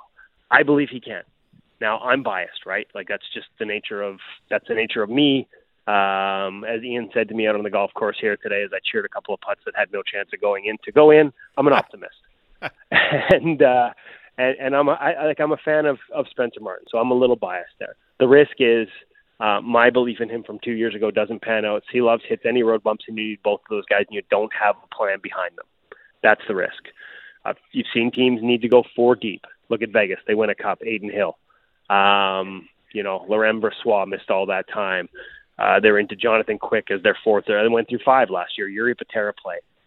So, you know, I get it. There's still names on the market. You know, still a Jaroslav Halak up there, five wins from 300, um, who can still play, frankly. Uh, but they're all going to be, they're all going to require, even if, even if the chairs are all full and everybody's going to have to take a bargain ticket, they're going to require one ways. And I don't think there's a willingness to hand out another one way to the goaltending position here because you've already got the chance that Spencer Martin's in the minor leagues playing on a one way ticket this year. And hey, it's understandable. I'm not I'm not actually arguing against it. Like I fully understand that decision if if they don't go and spend that money. Um, because these these are names you can get for I'm guessing, you know, like look at David Rittich under a million dollars. Uh, and, and the other part is like if you believe Artur Silovs is better than a David Rittich, then good on you because because you know like there's more upside there for sure. Um, but the risk of sort of not having another name is there. How much of a risk is it? Hard to say, but it is definitely a little bit of a risk. And um, you know, if they don't add a name at any point before the season starts, then then that's the risk they'll be taking. And you know, again, I, I, I sort of like that you believe in Silovs to the point where you don't feel like you need to add another guy. But but like I said, that risk, however big or small you think it is, is definitely is is definitely there. It's a real thing, and um, with everything they have invested in, everything around in other positions, and having a successful season, you know, you could make an argument that it might be, uh, you know, uh, a bit of a f- foolish risk to sort of leave everything hanging on, hey, Thatcher's going to stay healthy this year, and both of the guys behind him, if he doesn't, can handle an increased workload and at a higher level than they did last year. In terms of the size of that risk, though, I mean, one thing about Demko, Kevin, that I just can't escape in my profile or, or in sort of analyzing where the Canucks stand in goal is we've seen him dominate for months, but we haven't seen him really string together like a front to back, consistently excellent season, right? Like th- it just hasn't happened in terms of that like 60 games, stay healthy, be you know 912 plus say percentage yeah yeah i mean i mean i mean he's been a starter for two years right so yeah two Yeah. and then and then he started the bulk of a third year right um do you have any doubt about his ability to handle that this upcoming season Um, I would be more concerned about his ability to handle. Listen, like nobody, like the year he got hurt at the end of the year, the same year that Saros didn't make it through, right? And they were the two biggest work workhorse goalies, right? Like, like that's the reality for the position. It's not Demko specific. Um, and I think that injury two years ago bled into this season and caused some things in his game that ultimately led to the injury he sustained. I would be more concerned about it, and it's a it is it is a concern. It's real. It's a real concern. And like I said, without it- that a, a little bit more insurance behind him, that's that's the risk we're talking about. But I'd be more concerned if he hadn't made wholesale changes hmm. to how he trains and who he trains with as he was recovering from that injury. He was introduced to, you know, you talk about workhorse goalies, Connor Hellebuyck. He's the prime example. And Thatcher was introduced to and now works with Adam Francilia, the trainer who trains Connor Hellebuyck, who trained Connor Hellebuyck for the first time the year before he broke out as a Vezina Trophy finalist, who ta- trains about a dozen NHL goaltenders. Um, and talking to him throughout the year, how his body felt before the injury, and watching some of the compen- compensatory patterns in his movement where he was compensating for injuries and it was go- going to lead to another injury and watching them gone after it and how much better his body felt after making those changes and, and how he trained and how he took you know how he was preparing his body makes me more confident that those concerns are hopefully a thing of the past doesn't mean hey, injuries happen, man. Freak injuries happen. It's a position that puts it, the butterfly is an unnatural position for the human body. It was not the hips were not designed to internally rotate. They were not designed to do what goalies do. That's just we weren't made that way. But the way he trains, I think, mitigates. So there'll always be that risk, but I think the way he's working now mitigates it more than it did beforehand in those two years where he didn't make it through a season. Kevin, just before we let you go, how uh, how happy were you to see the the robust goalie market and see guys getting paid in free agency like they did? Yeah, um, I haven't fully processed it because I, I always I, I was right in that I said the the the backups would get squeezed. Yeah, you know, and you saw some NHL names taking one way contracts that are easily variable. Um, you know, Rittich would be an example. Um, Cam Talbot at a million, but the Sorokin contract was a real eyebrow raiser for me. I thought that Shesterkin would sort of be the next sort of standard bearer to see would we ever see another sort of Vasilevsky Vasilevsky type number, and I wasn't sure. But Sorokin is not far behind it, and I didn't see that market for goaltenders. I thought we were going to get capped around six. You know, Markstrom as a free agent as the premier name that year at six million dollars certainly I thought that was where we would stay, maybe seven max. So what Sorokin got tells me, and this is good for the Winnipeg Jets trying to trade Connor Hellebuyck, um, because you know if if all the top guys are making five or six, then him wanting Vasilevsky type money is is is is that's troublesome. But if you're gonna if the top five guys are gonna have a chance to make eight nine plus, like Sorokin I think was eight and a half, um, you know that changes things. That changes the calculus. Uh, it changes the calculus. You know, from what what Stamkos got three years left. I believe he's fully capable of, of playing at that level if he can stay healthy, as you said, Thomas, and get through a full season of 60 games at the level we've seen. Um, and and I didn't think that would be the case. So so as much as like, I saw some of the uh, lesser lights not get paid, the chair is quite ugly, and I still hope Jaro Halak finds a seat because Mm. I'd really like him to get to 300 wins and his adjusted numbers, even when he was here in Vancouver, his adjusted numbers were really good. He can still play. Um, to to see a top guy get paid like that, I think bodes well for uh, for for the next generation. Because I and and and the Tristan Jarry money shocked me as well. Kevin, great stuff as always, man. We appreciate it, and uh, thanks for making time for us. Have a great summer. Thanks. That is Kevin Woodley of In Goal Magazine and NHL.com weighing in on all things goalie related for the Canucks. And uh, it is an interesting situation. Got again, like a lot to juggle, a lot to manage. Ian Clark is gonna he's gonna earn his salary, earn his title, right? As as director of goaltending for this team. When you look at the depth, but also the question marks that they have to to manage and maximize right now. Yeah, the the the health risk is massive, and honestly, the downside risk is massive. You know, even even Artur Silovs, like I appreciate that Kevin said he likes that they believe in him so significantly, right? Like, mm-hmm. and, you know that there's some, it's sensible in some ways to create an environment in a, in a position where you need to have confidence, where a guy knows that you're his guy, right? But you know, we are talking about a guy who at this point has played 59 professional games, 60 professional games because he played one in the ECHL in his career. He's 22. And the numbers in the NHL 908, numbers in the AHL 905. You know, start 25 games for an NHL team with playoff aspirations is a big ask Mhm. given that profile. 650 650 is the Dunbar Lumber text line. Final segment of the year coming up next here on Sportsnet 650.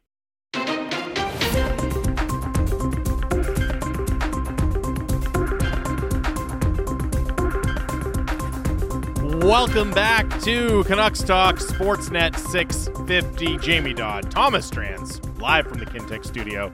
650 650 is the Dunbar Lumber text line.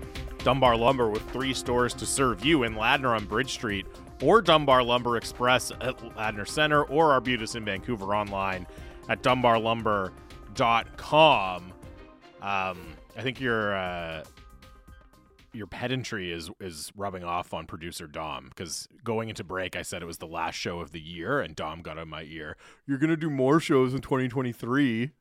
People use year and season interchangeably when we're talking about hockey. No. Dom. okay, all right. You're I- right. I'm You're right. actually They on- don't. I'm actually on Team Jamie here. Thank you. Yeah. yeah. Wow. Yeah. That's too much pedantry. You're always on me. Team Jamie. Even for Drance, that's too pedantic, Dom. Think about that. Think about that for a second. I I want everyone to know this isn't a bit. This is just how I am. It's the worst. That's true. yeah. That is true. Like in my the amount of times I correct my wife over absolutely nothing and she just looks at me and I like get that look that it's like I've done it again. Why would Hmm, you yes, say that? What and pedantic. motivated you to do that? Yeah. What did you think was going to happen? Um, 650, 650 is the Dunbar Lumber text line. Uh, Al in Calgary uh, texted in. He's saying, uh, So last year, I remember Drance finished the season with a rant about his thoughts of the team and the direction. Could you guys do a similar thing this year where you discuss the state of the team? I mean, I think we did that in the first segment a little bit, kind of how we're viewing it going forward. I, I did just want to bring up the kind of lingering questions going into the summer. I mean, obviously, we've talked about a Pettersson extension. We don't get, we don't, uh, we don't need to go over that. I did again. the good I did the rant yesterday. Yeah, that's obviously um, the Pettersson extension is obviously the big lingering question. I mean, I will say in terms of like press conferences that could feasibly be held in the summer by the Canucks or or going into training camp, the one thing I'm still very curious about, and this is much bigger picture, is do we at, at some point between now and like the end of next season get a roadmap in terms of a practice facility and like the long-term vision for the rink. That would be the other big one that comes to mind for me. Do we get do we get some clarity about hey, here's what we're trying to do. This is these are the sites we're looking at. Here's our vision for the renovations we're going to do long-term for Rogers because when I think about just again, big picture long-term stuff around the Canucks, I think you just naturally keep coming back to those two things. Well, the practice rink thing got underlined too by Dev Camp, right? I mean, I've said it a few times, but the fact is, is that Yep. for most of those players, those are the drabbest facilities they'll occupy, and and those aren't NHLers, right? To to have an NHL team at their Dev Camp offer, you know, U Sports level facilities to NCAA players and Swedish pros and on and on. Um, it's not ideal far from ideal. And, and there's the logistical issues, right? Like the Canucks were hosting, you know, educational sen- uh, sessions and seminars at the game rink and then busing out to practice at UBC, which is pretty far. They didn't even have the the best of the three rinks. They were changing between the rinks, and it, it seemed haphazard. They were kind of reacting to on ice conditions as opposed to, you know, um, approaching it with a two rink setup in mind. You, you need two rinks to do this much practice. Like you cut it up too much. You need two rinks. well, with that many guys on the ice, Well, right? uh, and three sessions a Yeah. day, ten coaches. I mean, it, you know, you you really do need a, a better facility, a more and and by the way, this also pertains too to the Rick Tocchet discussions prior to the fine about guys working out with in the summer. Right? Like we want guys to come back here and and you know, stick around and work out here and it's like but they have better facilities where they live. Like you you don't even have the facilities edge of like stay close because we have this this Because look at the weight room we have, and look at how easy the access is to the rink or to the practice facility and all that. you, yeah. you can't work out and skate in the same place. Yeah. Right? Like the Canucks gym at Rogers Arena, there's no ice down there. So it, it's a hard sell, right? Like you want to build a whole model based off of the fitness and preparation of your group, the accountability. Um, you, you, you know, you need to offer players the infrastructure to enable that. Uh, in fact, that's a key part of that pitch. Has to be. Has to be. It's been 14 months, 15 months since Jim Rutherford first offered up the fact that the practice facility was a priority for the organization. Now, now Rutherford hasn't been available in a while. We we asked Patrik Allvin at the end of season address. I'm sure we'll ask him again at the start of season address. But there's been no news of progress. Uh, no, nothing leaking out from like municipal reporters either about like talks between the city and the team about a, a parcel of land.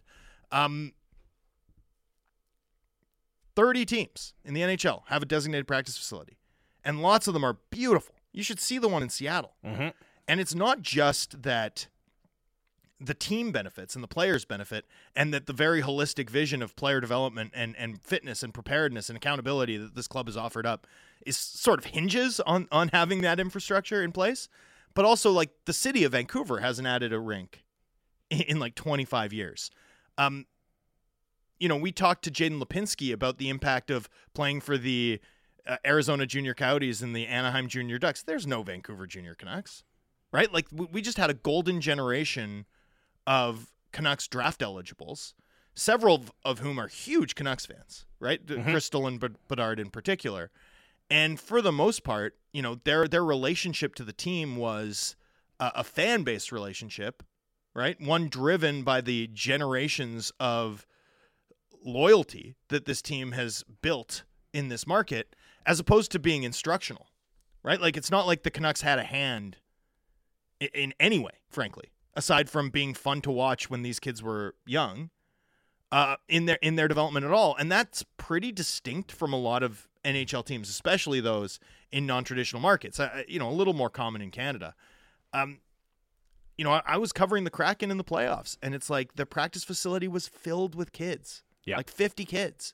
There is a community service aspect. Well, I was gonna say because the Kraken one is like it's it's their practice facility, but then it also has a whole bunch of like rinks for community leagues, and you know it's a it's a community Well- facility as well, right? Most of them do. I mean, think Yeah. about how much ice an NHL team needs in any given day, right? Like you build a practice facility, you've got two to three rinks on it, right? And your team uses one of those rinks for two to three hours a day. There's Yeah. a lot of additional time. Yeah. And to make it work economically, you, you necessarily need it to be a community rink. You need beer league. You need instructional um, sessions. You need to build up a figure skating department. You need to like there's there's a whole host of things that go into running it, um, and running it well and well and running it profitably and sustainably. But in so doing, you also offer instructional resources and a hard touch point to the community.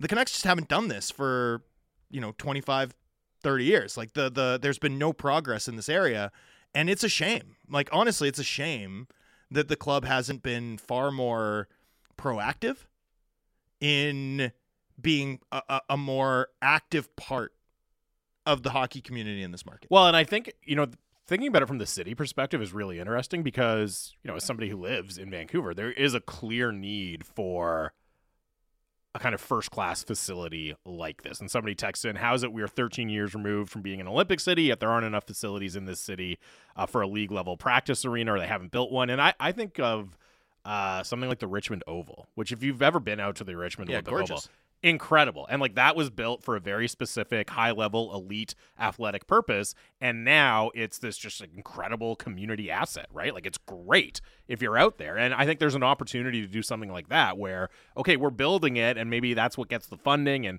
we build it for the Canucks, but you can also include all these amenities. So it's also just an incredible community space, right? And something for the city. I think that there- there's a lot to be said there from both sides of the equation, from the city's perspective and the Canucks' perspective there. it's an it's an expensive proposition, right? It's an expensive proposition, and the club has had some deals in the past, like the Plaza of Nations deal, that fell apart. You know, fundamentally based on the on the cost of so doing it. Um, at some point, at some point, when you're a property like the Vancouver Canucks and you've appreciated ten times over since since they were last sold, uh, 2007, the, the Aquilini family completed the majority purchase. I, I'm pretty sure. I, I think they minority ownership transfer in 04 and 07 was the was the majority purchase. Um, you know, at at some point, if you're not going to have these facilities, there are competitive disadvantages that you incur. We saw them last year, by the way. Like the the training camp that the Canucks held out at UBC on that ice with the dehumidifier sort of not necessarily working that well. Um, there's no question in my mind that the club's preparation was off as a result, not to mention the impact on the vibes, not to mention the plethora of injuries that were sustained out in those UBC practice sessions. It, you know, there's a lot of soft non-roster investment that this franchise absolutely requires. We, we we see from all the people going to concerts and sharing screenshots that some of it's happening in bowl. But like the ice quality at Rogers Arena, it is not what it used to be right? Like that facility is old.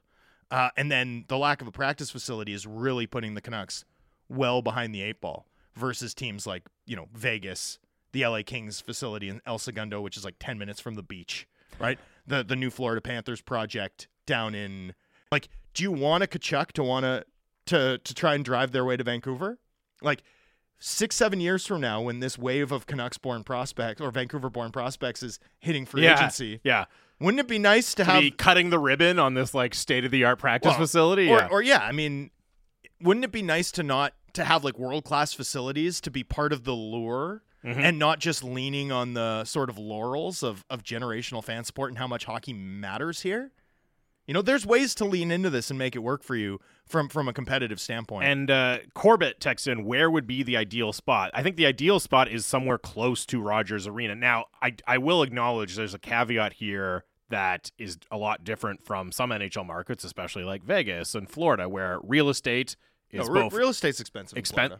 Uh, yeah, but there's a lot more. There's a lot more open land. Yeah. there's a lot more open land Sure, than what but, we're, but they're building about. in downtown Fort Lauderdale. Sure, but I think like that is a fair. Now Seattle is a similar situation, and they got it done right. So it's not like it. it It's a little outside, it doesn't but that's okay because the preclude players you don't from getting downtown. it done. But I do think it's a fair caveat to keep in mind. Like, yeah, it's a complicated situation. Building building a big, big time facility like this in downtown Vancouver, given costs, given availability of land, constrictions on land, it's it's uh, it's difficult. Doesn't mean you can't do it. You shouldn't try to do it, but I think it's fair to keep that in mind. the Like, plaza site was unfortunate right like Yeah. that would have been absolutely perfect so look it's it's a complicated one but given given how often we see the seams of this you know like if you were watching dev camp with a with an understanding of what it takes to run it logistically and what it looks like in other markets you could see the seams of this everywhere watching at training camp last year and we talked about it all last year Mhm. like we were bringing it up you could see the seams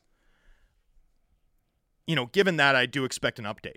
Like the club, the club should be updating the situation. Well, no, this. as you said, it was asked about at the year end. It's it's gonna it's gonna be the kind of thing that keeps getting asked about until there's an answer, one way or the other. Yep. Until there's some finality. Oh, until there's and progress. and some certainty. Yeah.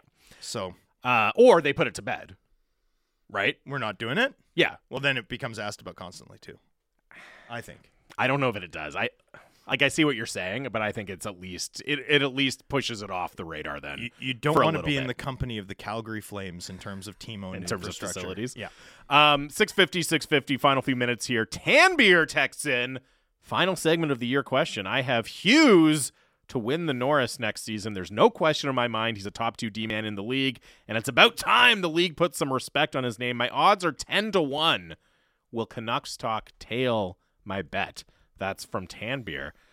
I don't hate 10 to 1 on Quinn Hughes to win the Norris. I mean, I think it's a really, really difficult award to win. The Canucks probably have to make the playoffs.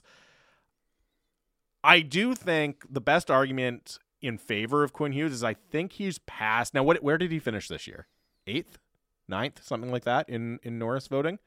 Um, he finished ninth. Ninth. So I think the question is, has he kind of has he jumped over the reputational hurdle enough where if he is a top three defenseman in the league, you know, people don't have any any hesitation to vote for him. And I think he has. Not that he's been a finalist or a top five guy or anything like that, but I think there's enough recognition around the league where it's plausible that he could win if things break right for right for him and for the and the, the Canucks as a whole. Uh, sure. I mean, I'm I'm just pulling up the overall odds. So here's the relevant like Vancouver Canucks futures odds uh, across the board. Mhm. You've got Elias Pettersson plus six thousand, so sixty to one to win the Hart. 60 to 1? Yep, Does that not seem very favorable to you? that's what I was about to say. Like, extraordinarily so? like him and Sorokin are plus six thousand. Jack Eichel, Kyle Connor plus five thousand. Mikko Ran- Kyle Connor shorter odds than Elias Pettersson? Mikko Rantanen plus four thousand. Makar Robertson plus three thousand, and then you get to like Kucherov and Tage Thompson and Jack Hughes and, and company. Um, Thatcher Demko, thirty to one plus three thousand to win The Vezina. The Vesna. And now here's the Norris Trophy odds. Cale Makar is the favorite, plus 175. My goodness. That's outrageous. That's so good. Adam Fox, plus 500. Rasmus Dahlin, plus 800. Okay. Charlie McAvoy, plus 1200. Miro Heiskanen plus 1200, Quinn Hughes plus 1600. Okay. And so then you've got odds. Yossi Hamilton plus 25. So this is these are opening odds. So Tanbeer looks like he Mm. got a, a lesser price on on this bet than than what it opened at. So implies that it was probably a um a popular A hot bet. Um I way prefer the value on Pettersson for Hart because the thing about the Hart trophy is like if Vancouver improves by like 20 Yes. points And he has 20 100 points. points again. Like, and and maybe like improves a little bit on the PK. You know, Mhm. there's something about that that I, that I can see that narrative. Now, maybe the the attention goes to Hughes, right? Like you're betting in part. Like, put it this way: if Quinn Hughes got hurt and the Canucks made the playoffs, right, right. then you're really like then you, then you're getting that like Henrik Sedin in 2010 narrative heft going going behind you. I, I think I like Pettersson at longer odds to win the Hart a little more than I like Quinn Hughes uh, to win the Norris. Not because of their actual chances, but because of the value there. The value, You know, yes. uh, Quinn Hughes finished ninth, and I really struggle to understand how he can play better unless the team does better, right? Yep. Whereas with the Hart, I But feel I like think- you're. Uh, put it this way: I feel like in both cases, the team needs to perform well Yeah. for them to be serious contenders, and you're baking in more of that value with Pettersson. with Pettersson for, for, sure. And the thing with Pettersson, and I know this always comes up with Hart odds, right? Is like, well, McDavid's just going to win it. He doesn't always. He doesn't always, and you don't need He didn't him. win it last year. Right, the previous, yeah, yeah. yeah. Like the- we're, that's the thing, and he had 123 points. So like, if he has 115 points, a lot of voters are going to like, meh, which is ridiculous. But that's how they're going to look at it, right? Like, if he regresses from over 150 points, o- he's not going to get the same type of uh, of automatic votes necessarily. Or if Edmonton's fourth in the Pacific and getting the playoffs on a wild card, and it's like, okay, well, he scored a lot, but the team wasn't Yeah. great. I, I, you know, I mean, there's lots of ways, like Nikola Jokic not winning. There's lots of ways that fatigue yes, kicks in when you're you're actually like significantly better than everyone else. And I do think with the Hart as opposed to the Norris, sometimes you get this with the Vesna, but like the story matters more for the Hart. You know what I mean? Whereas absolutely the Corey Perry. Norris is much more this guy was just awesome. This guy was really good. So we're gonna give him the Norris. And as you say, there's that there's more of that narrative potential with Pettersson. Potential you know, but just because he's the center and he's the forward and you know, voters look at it. Ah, well, we'll give we'll vote for Hughes for the Norris, but we'll vote for Pettersson for the Hart. That kind of thing, right? Erik Karlsson plus three thousand. By the way, like you're you're telling me you'd rather have Hughes at plus sixteen hundred as opposed to Karlsson at To plus. repeat? Well, because well, I mean, what happens if he ends up being traded to like a top American market? Mm. You, you know, like there's going to be a whole new level of exposure. Although I do think it's kind of like remember when Russell Westbrook won MVP because he had a triple double, and then he had a triple double again not the next season, and they're like, "Ah, but we don't want to give it to him again. Yeah. you know what I mean? I feel like there's a kind of thing like that with Erik Karlsson. It's like we already recognized what you did, even if you do it again. No, but if we're if- not going to do it again. If he went to a great team and did much of it again, eighty percent as much again, but was was doing it on a winner, yeah. I, I think that changes the narrative. All right. Hey, we got to go. Thank you to everyone for listening. Thank you to everyone for texting. We really, really appreciate it. We'll have a couple months off. Uh, thank you to producer Dom, producer Lena, a rotating cast of ops as well uh, for bearing with us. Uh, thank you to you, Thank you to you, bud. you put you. up with me all year. Yeah, that's right. Good for you. I'm Yeah. glad. I'm glad we ended the show talking about esoteric and NHL future Betting odds? Yes, absolutely. fantastic, very on brand. And, yes, yes, Dom. Uh, Vancouver Canucks training camp in Victoria. All right, and- thank you. And just want to thank everyone who listened to us both on the podcast and on the radio. We had a blast doing it. Thank you for your support. Can't wait to do it again next season. Yeah, it means a lot. We appreciate it. Thanks for texting. Thanks for listening all the time. And uh, yeah, we will be back in September. Have a great summer. It is Sportsnet 650.